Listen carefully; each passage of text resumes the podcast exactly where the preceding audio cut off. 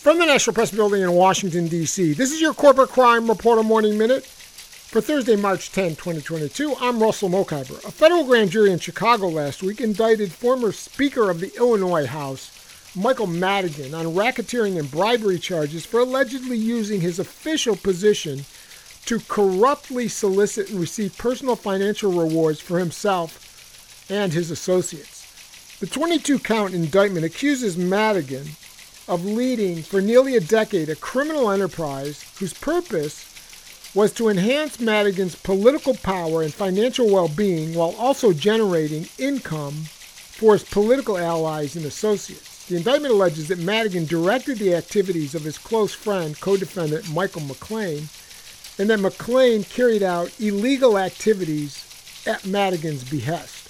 For the Corporate Crime Reporter, I'm Russell Mokhiber.